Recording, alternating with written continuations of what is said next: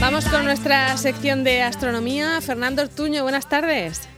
Muy buenas tardes, Marta. ¿Qué tal? ¿Cómo estamos? Pues deseando escucharte porque además tienes un montón de temas. Uno de ellos es para esta tarde, o sea que, hay que estar muy, muy pendiente y, otro está relacionado con la estrella de Belén, que es algo que nos tiene también eh, muy, muy, muy preocupados o, con muchas ganas de enterarnos. Así que cuéntanos, Fernando. Sí, sí, sí. A ver, mira, pues, pues vamos.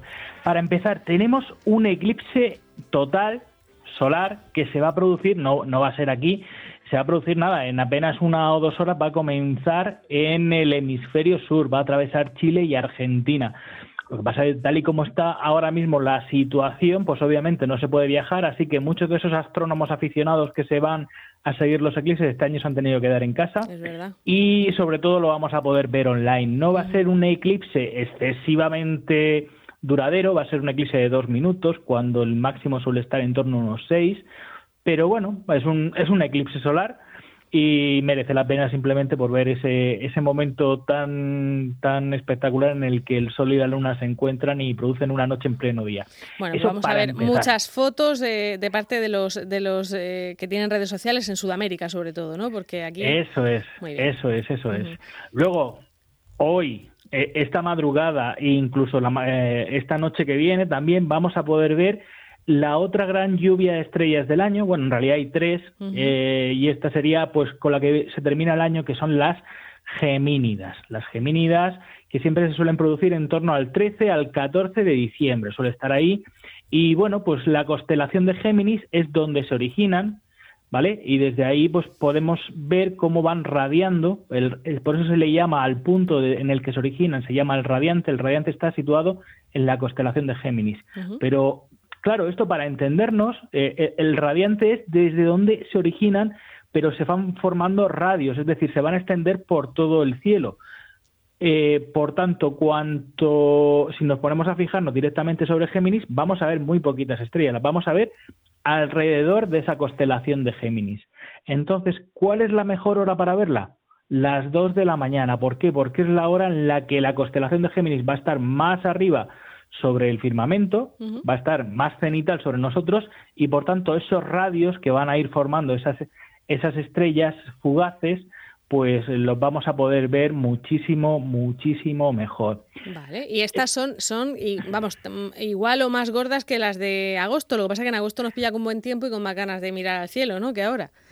Mira, el pico suele estar en torno al pico, el número máximo de meteoros que se suelen ver suele estar en torno a los 150 meteoros, lo cual es superior a las Perseidas de verano. Lo que pasa que las Perseidas pues tienen el calorcito de verano y que uno pues tiene se puede se puede desplazar más fácilmente a cualquier otro sitio que no ahora en invierno cuando hace un frío terrible mm. y obviamente pues pues no no acompaña pero son bastante aparte son también bastante luminosas y tiene una curiosidad, a, diferencia de la mayoría de lluvia de estrellas que las producen cometas, estas las produce un asteroide, un asteroide un poco polvoriento que se llama el, 3200 Faetón. ¿Y por qué le pasa eso? Pues pasa porque al, ser un asteroide eh, y acercarse tanto al Sol, que eh, tiene un periodo de su órbita de 1,38 años, por lo que está ocurriendo es que eh, cuando se acerca al Sol sufre, por así decirlo, fracturas térmicas porque se empieza a fracturar y empieza a generar mucho polvo. Ese polvo lo va dejando a través de su órbita y en los momentos en los que el planeta Tierra vuelve a coincidir con él, pues, pues ahí es donde lo vemos. Luego, otra de las cosas que me han comentado mucho la gente dice, pero eso que vienen de, de la constelación de Géminis, de esa estrella, pues no, no. Le da la casualidad que nosotros lo vemos como representado en el cielo sobre la constelación de Géminis, pero la constelación de Géminis está como unos 60 años luz. Me parece que la estrella más cercana a donde se produce en el cielo sería como unos 52 años luz sin embargo, las estrellas fugaces se producen a unos 100 kilómetros de la superficie de la Tierra. Es, digamos, una, un efecto de paralaje. Nosotros lo estamos viendo eh, sí, lo muy vemos a esa altura, pero no. Pero, no. pero es, es, simplemente, simplemente eso. Y bueno, pues decir que son dos estrellas que son muy brillantes en la parte este, muy cerquita también de, de la constelación de Orión, y una es característica porque se ve dorada, y la otra, pues, eh, que es la que cercana, que es Castor, que es el otro gemelo, pues es cerca de ahí es de donde se va a producir ese, esa, esa lluvia de estrellas. Y bueno, por lo típico, decir que se vayan a un cielo oscuro y abierto, que intenten centrarse a partir de las dos de la madrugada y que si puede ser que se haga conjuntamente y cada uno y varias personas, cada una viendo una parte del cielo, para así eh, poder decir entre todas, eh, he visto una, sabes tú que siempre al final siempre cierras los ojos o te pones a mirar el móvil o te pones a mirar cualquier cosa justo en ese momento.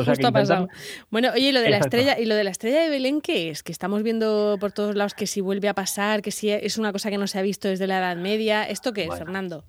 Bueno, lo primero, voy a quitarle un poquito de, hierro al asunto. Mm, se produce cada 20 años, lo que ah. pasa que no, suele ser tan favorable y tan cercano. Eh, Marte, eh, perdón, Júpiter y Saturno se van por sus órbitas, una tarda 30 años en dar la vuelta al Sol y Júpiter tarda 12 años.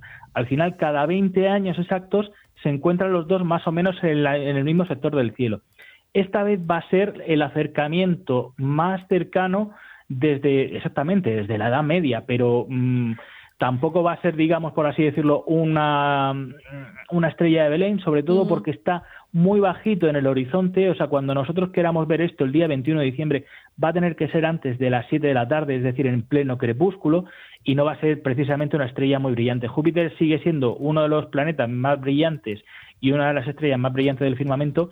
Saturno está mucho más flojito y a diferencia de lo que, de lo que sería lo, perfecto, eh, ambos planetas estuvieron en su oposición, es decir, en el momento más cercano a la Tierra, allá por el verano. Es decir, los vamos a ver un poco lejos y no van a ser tan impresionantes como si esto se hubiera producido en el verano. Pero bueno, el, fenómeno de por sí ya, ya, es interesante porque a través de unos prismáticos o a través, de, a través de un telescopio se va a poder ver los dos planetas justo en el mismo lugar. Y va a ser a partir del 21 entonces, ¿no?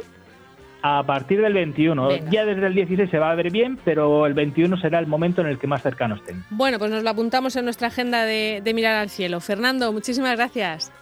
A vosotros, como siempre. Venga, hasta luego.